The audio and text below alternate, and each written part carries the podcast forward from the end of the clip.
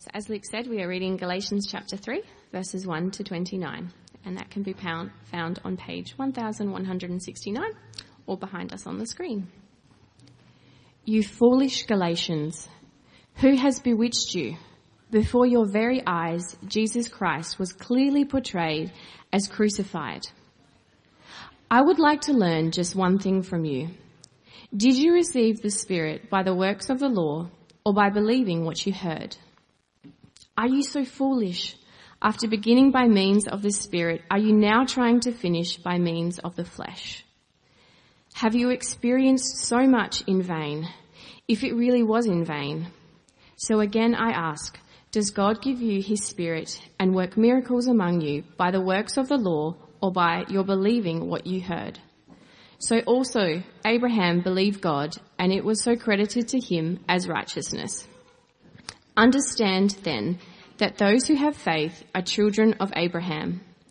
Scripture foresaw that God would justify the Gentiles by faith and announce the gospel in advance to Abraham. All nations will be blessed through you. So those who rely on faith are blessed along with Abraham, the man of faith. For all who rely on the works of the law are under a curse. As it is written, cursed is everyone who does not continue to do everything written in the book of the law. Clearly no one who relies on the law is justified before God, because the righteous will live by faith. The law is not based on faith. On the contrary, it says, the person who does these things will live by them. Christ redeemed us from the curse of the law by becoming a curse for us. For it is written, Cursed is everyone who is hung on a pole. He redeemed us in order that the blessing given to Abraham might come to the Gentiles through Christ Jesus, so that by faith we might receive the promise of the Spirit. Brothers and sisters, let me take an example from everyday life.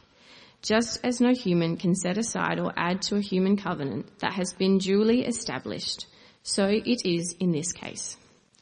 The promises were spoken to Abraham and to his seed. Scripture does not say, and to the seeds, meaning many people, but and to your seed, meaning one person, who is Christ.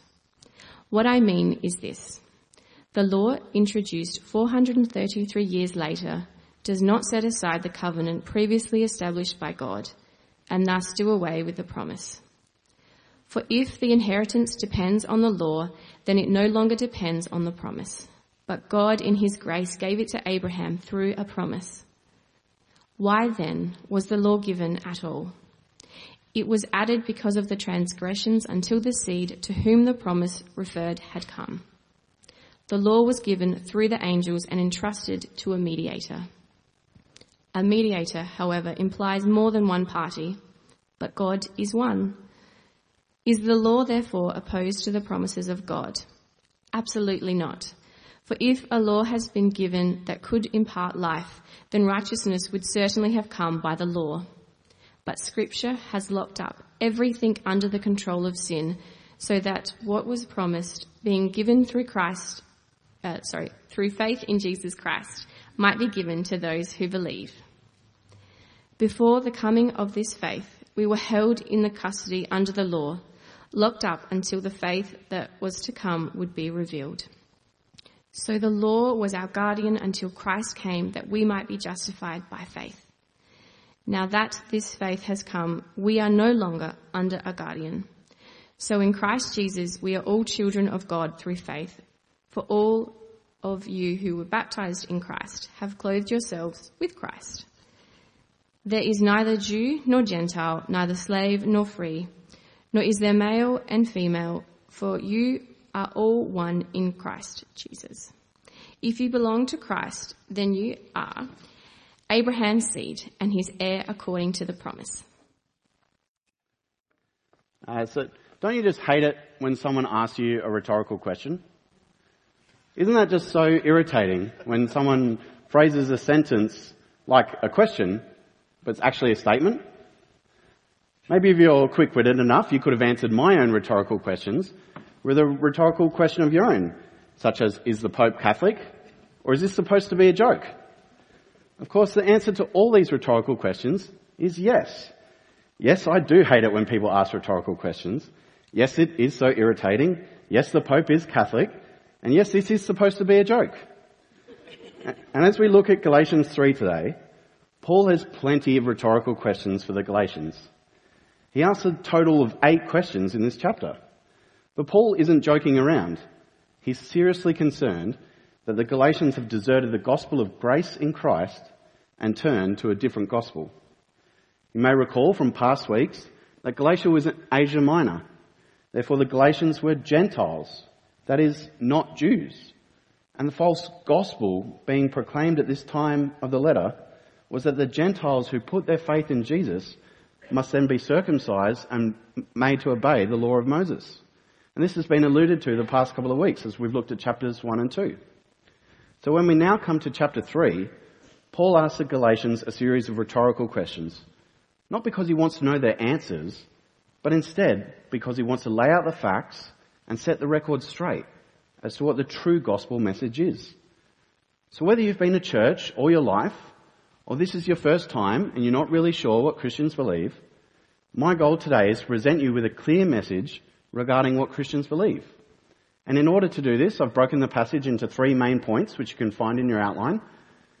Righteousness by faith alone, blessed by faith alone, cursed by the law, and I'll conclude with a big idea and summary. Next one. There we go. So let's discuss the first point. Righteousness by faith alone. Righteousness by faith alone is a counter to two prominent arguments of the time, which are also prominent arguments of our time. Those two arguments are righteousness by faith and fill in the blank, and righteousness by works. So let's once again look at the Bible to see how Paul constructs his argument that righteousness is by faith alone. So in this first part of chapter 3, in verses 1 to 5, Paul asks the Galatians a series of questions. But there is one question that is repeated. Look with me in verse 2. Did you receive the Spirit by works of the law or by believing what you heard? Now look at verse 5. So again I ask, does God give you His Spirit and work miracles among you by works of the law or by believing what you heard? As I alluded to before, these are not real questions. They're rhetorical questions. Paul had already provided the answer to this very question earlier in this letter. Chapter 3, it's a continuation of the thoughts and arguments presented in chapter 2. So let's revisit the final verses of uh, chapter 2. So from verse 20 of chapter 2, I've been crucified with Christ, and I no longer live, but Christ lives in me. The life I now live in the body, I live by faith in the Son of God, who loved me and gave himself for me. I do not set aside the grace of God, for if righteousness could be gained through the law, Christ died for nothing. Righteousness in the Bible is a key idea in understanding relationship with God. Being righteous implies being in a correct relationship with God. Now, ever since Adam and Eve disobey God in the Garden of Eden, humanity has been in a broken relationship with God. And the whole biblical narrative from that point on is about God's plan for restoring the relationship which humanity broke. And it is a key argument here in Galatians that righteousness, the restoration of that broken relationship, it cannot be gained through observance to the law. Else Jesus would have died for no reason. Instead, righteousness is only found through faith in Jesus, who loves us and gave himself for us. Righteousness by faith alone. How do we know we aren't going to break that relationship with God and become unrighteous once again? Well, the answer to that question, it's also in the rhetorical questions. In both verse 2 and verse 5, it's clear that Paul believes that the Galatians have already received the Holy Spirit as a gift from God when they came to faith. In another one of Paul's letters, this time to the Ephesians, he helpfully speaks on the same topic. Ephesians 1 verses 13 and 14 say, When you believed, you were marked in him with a seal, the promised Holy Spirit, who is a deposit guaranteeing our inheritance until the redemption of those who are God's possession. We see here that righteousness and the gift of the Holy Spirit, they're an inseparable double blessing received through faith in the crucified Christ. How comforting to know that our relationship with God will never be broken again. Your righteousness is guaranteed by the deposit of the Holy Spirit received in you by faith when you believed in the name of Jesus. So the answer to that rhetorical question has become plain to see. The question of did you receive the Spirit, that is the deposit of your inheritance, by the works of the law, or by believing what you heard? It's obvious. The Galatians received the Spirit by believing in the good news of Jesus. And it will be extremely foolish of them to think otherwise. Now, does anyone like watching the TV show Bondi Rescue? Uh, it's on in my house from time to time. Uh, it can be, it's amazing how the lifeguards, uh, they can sense that someone's in trouble often before that person realizes that they're in trouble themselves.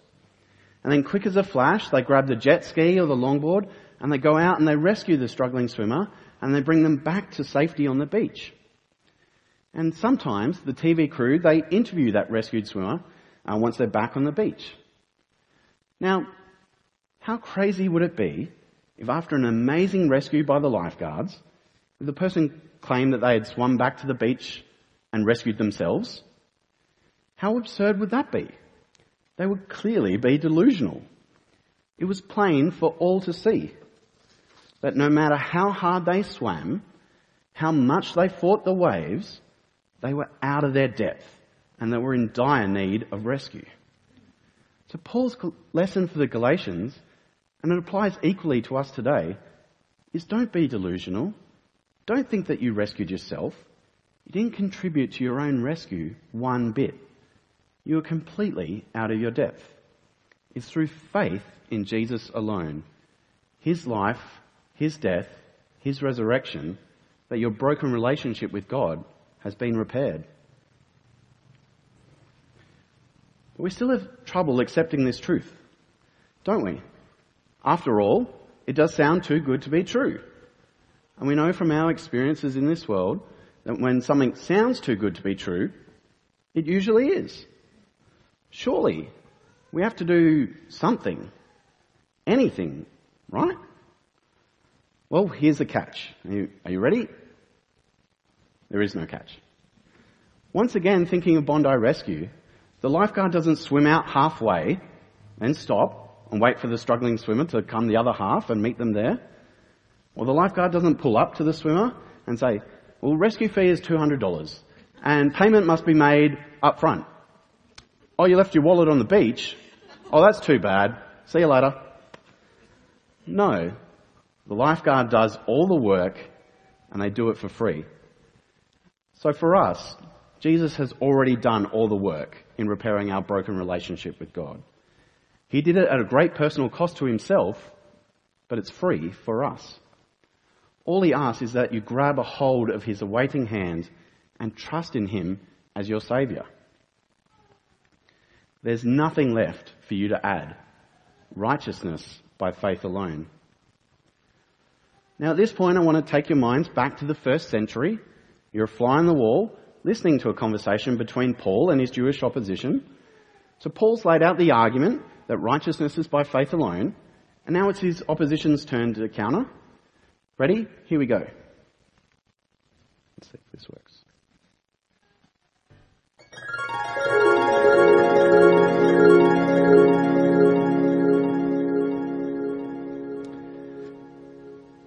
Righteousness by hmm. faith alone. That's a nice idea, Paul. But that's not really the way that we do things around here. You see, we have Moses and the law and circumcision. That's the way us Jews do things around here. And that's the way that it's been done for a very long time now. And if these Gentiles want to join us, that's the way that they're going to have to do things too. So it was this kind of thinking that Paul addresses in the next section of the letter. Beginning at verse 6, Paul demonstrates that righteousness through faith is in fact the way that God has always done things. And not only is righteousness given through faith alone, but also blessing is given through faith alone. And that's my second point. Blessed by faith alone. So look with me at verse 6. Abraham believed God, that is to say, he had faith, and it was credited to him as righteousness. This is a reference back to Genesis chapter 15. And in verse 8, there is another reference back to Genesis, this time to chapter 12. And it's in these chapters that God makes some amazing promises to Abraham. We've discussed God's promises to Abraham here before.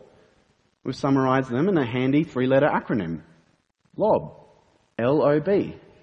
L for land, as God took Abraham from the land where he was and promised to give him the land of Canaan. O for offspring, that although Abraham and his wife were old and childless, God promised him descendants as numerous as the stars in the sky. And B for blessing, that God would make Abraham's name great and all people on earth would be blessed through him. Now, did you notice that in verse 6, Abraham didn't have to fulfill the commands of the law to receive the blessings promised to him? In fact, the law hadn't even been given yet. Abraham believed God, and it was credited to him as righteousness. This belief, it wasn't just head knowledge, you know, learning the facts about God. No, this belief meant that Abraham took action. He invested all of himself and his family into following God's promises. And so Abraham was blessed through faith in a promise. And it's Paul's argument in verses 7 to 9 that all who believe in the promises of God, whether Jew or Gentile, receive the same blessings that Abraham did. By faith, all can become, as it says in verse 7, a child of Abraham. Now, children have a share in the inheritance of the parents. Blessing and inheritance are, are tightly associated to one another in the Bible. One such example can be found in Genesis chapter 27, where an elderly and blind Isaac, where he's nearing his death. And so he seeks to impart his blessing, that is the inheritance, to his son Esau, only to be deceived by his other son Jacob. Now I make this point about blessing and inheritance because it's a common and prominent misunderstanding that being blessed means that you have a healthy, wealthy, prosperous life right here and right now. But this is not the blessing that is promised here or anywhere else in the Bible.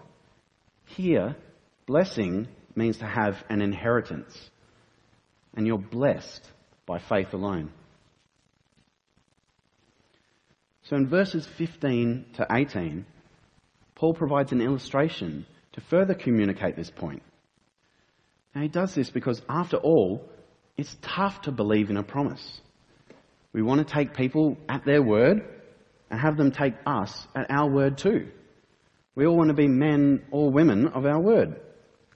Thank you, Thank you, Begun by blood. Excuse me. By blood. And...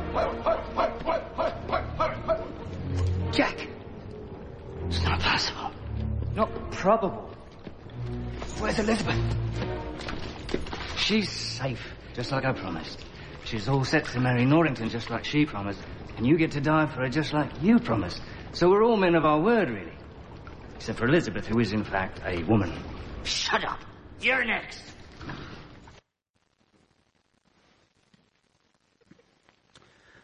So whilst Captain Jack, Will and Elizabeth, they're all men all women of their word in this instance, you don't have to watch too much more of the film to see the deceit and the trickery that's often employed by the pirates.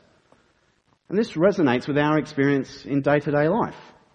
We simply cannot just take people at their word. Promises need to be written down and made official to be binding.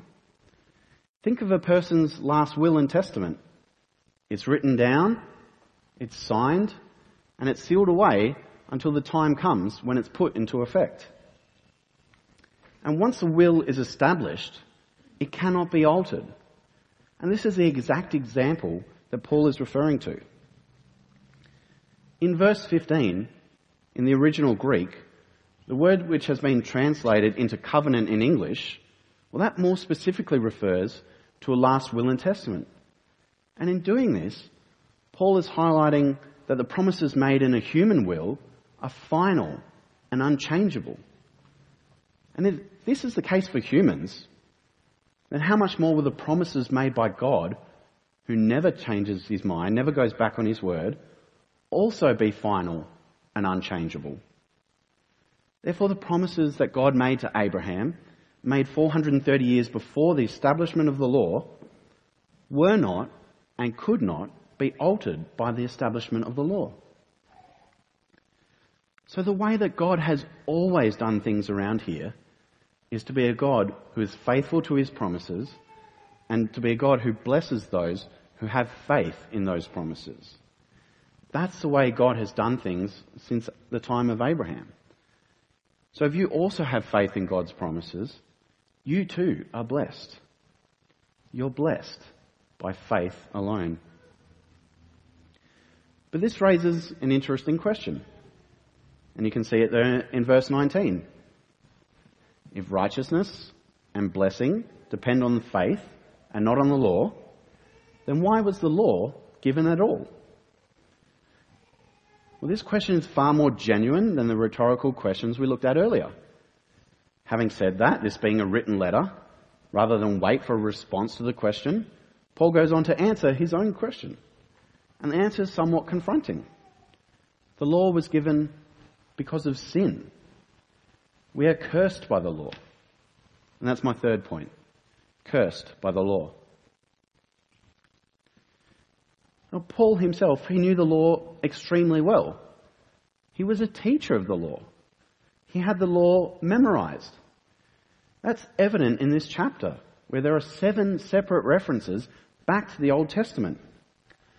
And in verses 23 and 24, Paul uses two metaphors to describe why the law was given. Look with me at verse 23. There it says, Before the coming of this faith, we were held in custody under the law, locked up until the faith that was to come would be revealed. Held in custody, locked up. They're terms used in the context of a prison. And that's exactly the metaphor here that the law is a prison guard. Now let's look at verse 24. There it says, So the law was our guardian until Christ came. So the NIV translation, that says guardian. But other translations, such as the NASB, say tutor instead. And that's a more accurate rep- uh, translation of the original intent. The law was a tutor. So these two metaphors, a tutor and a prison guard, show that the law had many functions. Like a tutor, the law was there to provide instruction regarding God's will and the way to live in this world. And not only the way to live in this world, but to live eternally. See in verse 12, Paul quotes from Leviticus chapter 18 verse 5, which says, Keep my decrees and laws, for the person who obeys them will live by them. Now, live by them in this context means more than just in this lifetime. The inference is that those who are obedient to the law will be blessed with eternal life. So listen to the instructions of the tutor and carry them out, and you will have life. But what about if you don't listen to the tutor? If you don't obey, obey the instructions? Well, that's where the metaphor of a prison guard comes in. In our modern society, you know, we have law enforcement agencies, and that's a good thing. You know, when the law is broken, it requires justice. There should be payment for wrongdoings. And that may include holding someone in custody for the safety and protection of the rest of the community. And the law and those who enforce it are there to do these good and necessary things. And we know that in our legal system, it's a tiered system. There are a variety of punishments, ranging from minor to very serious, which are given out in response to the severity of the offence. But God's legal system, it's not tiered. Break one part of it, you've broken all of it. Paul shows that in verse 10, where he quotes from Deuteronomy 27, verse 26. There it says, Cursed is anyone who does not uphold the words of this law by carrying them out. To be under God's curse means to be discarded from God's presence. It's the curse of eternal death. So, on one hand, the law instructed like a tutor. Through obedience, you could have life through the law. But on the other hand, the law was just, and therefore punishment for failing to obey the law must be imposed, like a prison guard would. Fail to obey the law, and you are cursed by the law. But the law was only ever meant to be a temporary thing. Let's look back at verses 23 to 25, where the metaphors of the tutor and the prison guard came from. Let's look again at the start of verse 23. There it says, before the coming of this faith. And now look at verse 25, where it says, now that this faith has come, we are no longer under a guardian. It's clear here that the coming of faith, it's changed everything. Faith has changed everything because the purpose of the law has been fulfilled. The curse of the law has been taken away. Let's look back at verses 13 and 14, which are the central verses in this whole chapter. Starting at verse 13, where it says, Christ redeemed us from the curse of the law by becoming a curse for us. For it is written, Cursed is everyone who is hung on a pole. He redeemed us in order that the blessing given to Abraham might come to the Gentiles through Christ Jesus, so that by faith we might receive the promise of the Spirit. Through his death on the cross, Jesus took on the curse of the law for us. He paid the price for disobedience to the law, the price that we should have paid. Not only did Christ take on the curse for us, he exchanged our curse for his blessing and life that rightly belonged to him because he was faithfully obedient to the law. He made the great exchange that moves us from cursed by the law to blessed by faith in Christ Jesus. That's why this talk has been titled Cursed to Blessed. So let's conclude our time by looking at the final three verses this chapter, verses 26 to 29, which in the outline I've titled The Big Idea and Summary. Whereas in verse 7, those who have faith were described as children of Abraham, now, in verse 26, those who have faith are described as children of God. More than being blessed with an inheritance in the promises given to Abraham, now those who have faith are the children of God and have the inheritance of his eternal presence and glory. That's the blessing that's promised to those who are in Christ. That's far better than any of the blessings that this world has to offer. And then you can see there in verse 27 that God is a father to a diverse, multi-ethnic, multi-social class family. And one of the most common criticisms of Christianity in our society is that it's not inclusive.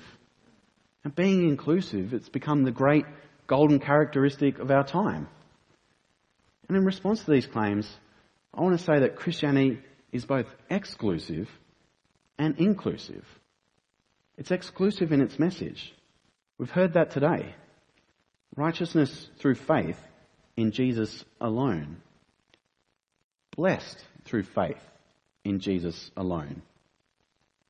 Any other way that you try to be right with God such as the law, and you're cursed. Five times in these final three verses of this chapter, it says, in Christ. Christ is the only way. I'll admit, that's an exclusive message. But whilst it's an exclusive message, it's inclusive in its availability. Verse 27 says, Neither Jew nor Gentile, neither slave nor free, nor is there male and female, for you are all one in Christ Jesus. The offer of the great exchange to move from cursed to blessed is available to anyone of any gender, of any cultural background, of any social status. It's inclusive. It's exclusive in content, but it's inclusive in availability. So Christ's righteousness and blessing are available to anyone of any gender, of any cultural background, of any social status. Well, this has big social implications for us. We are all equally children of God. And we must treat one another as such. And it's so tempting, and truth be told, it's deeply ingrained into us in our society to treat other people based on their appearance maybe their gender or their skin colour, their wealth or their lack thereof, maybe what they've done in the past. But we've been challenged during this series in Galatians to think that God's promises are not just available to us individually, they're available to everyone, regardless of their gender, race, social status, or past actions. We clearly see here that the Bible is saying that we see one another as sisters and brothers in Christ, and so to treat one another accordingly. The only defining mark of God's family, the only defining characteristic are those who are in Christ. That's what our church family must strive to be. We are all equal joint heirs in the inheritance which our Father promises us. So what about how, how do we treat people who aren't who haven't yet placed their faith in Jesus? Well, they're a sister or a brother too. They just haven't been adopted into the family yet. So let me finish by asking you a couple of rhetorical questions. Now, they're only rhetorical because I don't want you shouting out your answers, but I do want you to consider these questions and answer them earnestly for yourself. First question Do you trust that you are a righteous and blessed child of God through faith and faith alone. And not just having a knowledge of these facts in your head, but do you trust in that promise with all of your being? Faith in Jesus' great exchange for, for you. It's the only way to be righteous and blessed. It's exclusive, but it's inclusive, available to you if you take a hold of it. And the second question, as you look around, the people you see, do you see them as your sisters and your brothers in Christ? And not just those who are similar to you, but also those who are totally different from you in every other way, except that you are both in Christ. Are we truly a church family, welcoming to all people, viewing one another as joint heirs in the, in the inheritance which our Father promises us? My prayer is that we would see one another in this way, and in doing so, truly become a Jesus shaped community, following the example of the one who became a curse for us so that we might become blessed. Let me pray. Heavenly Father, we give you praise that we can call upon you as our Father. Thank you for Jesus, who became the curse for us, so that by faith in him we may be blessed. Thank you that you are faithful to your promises, and as your children, we have the blessing of an eternal inheritance awaiting us. We ask that the Holy Spirit help us become a Jesus shaped community, loving one another as brothers and sisters in Christ. And it's in His name we pray. Amen.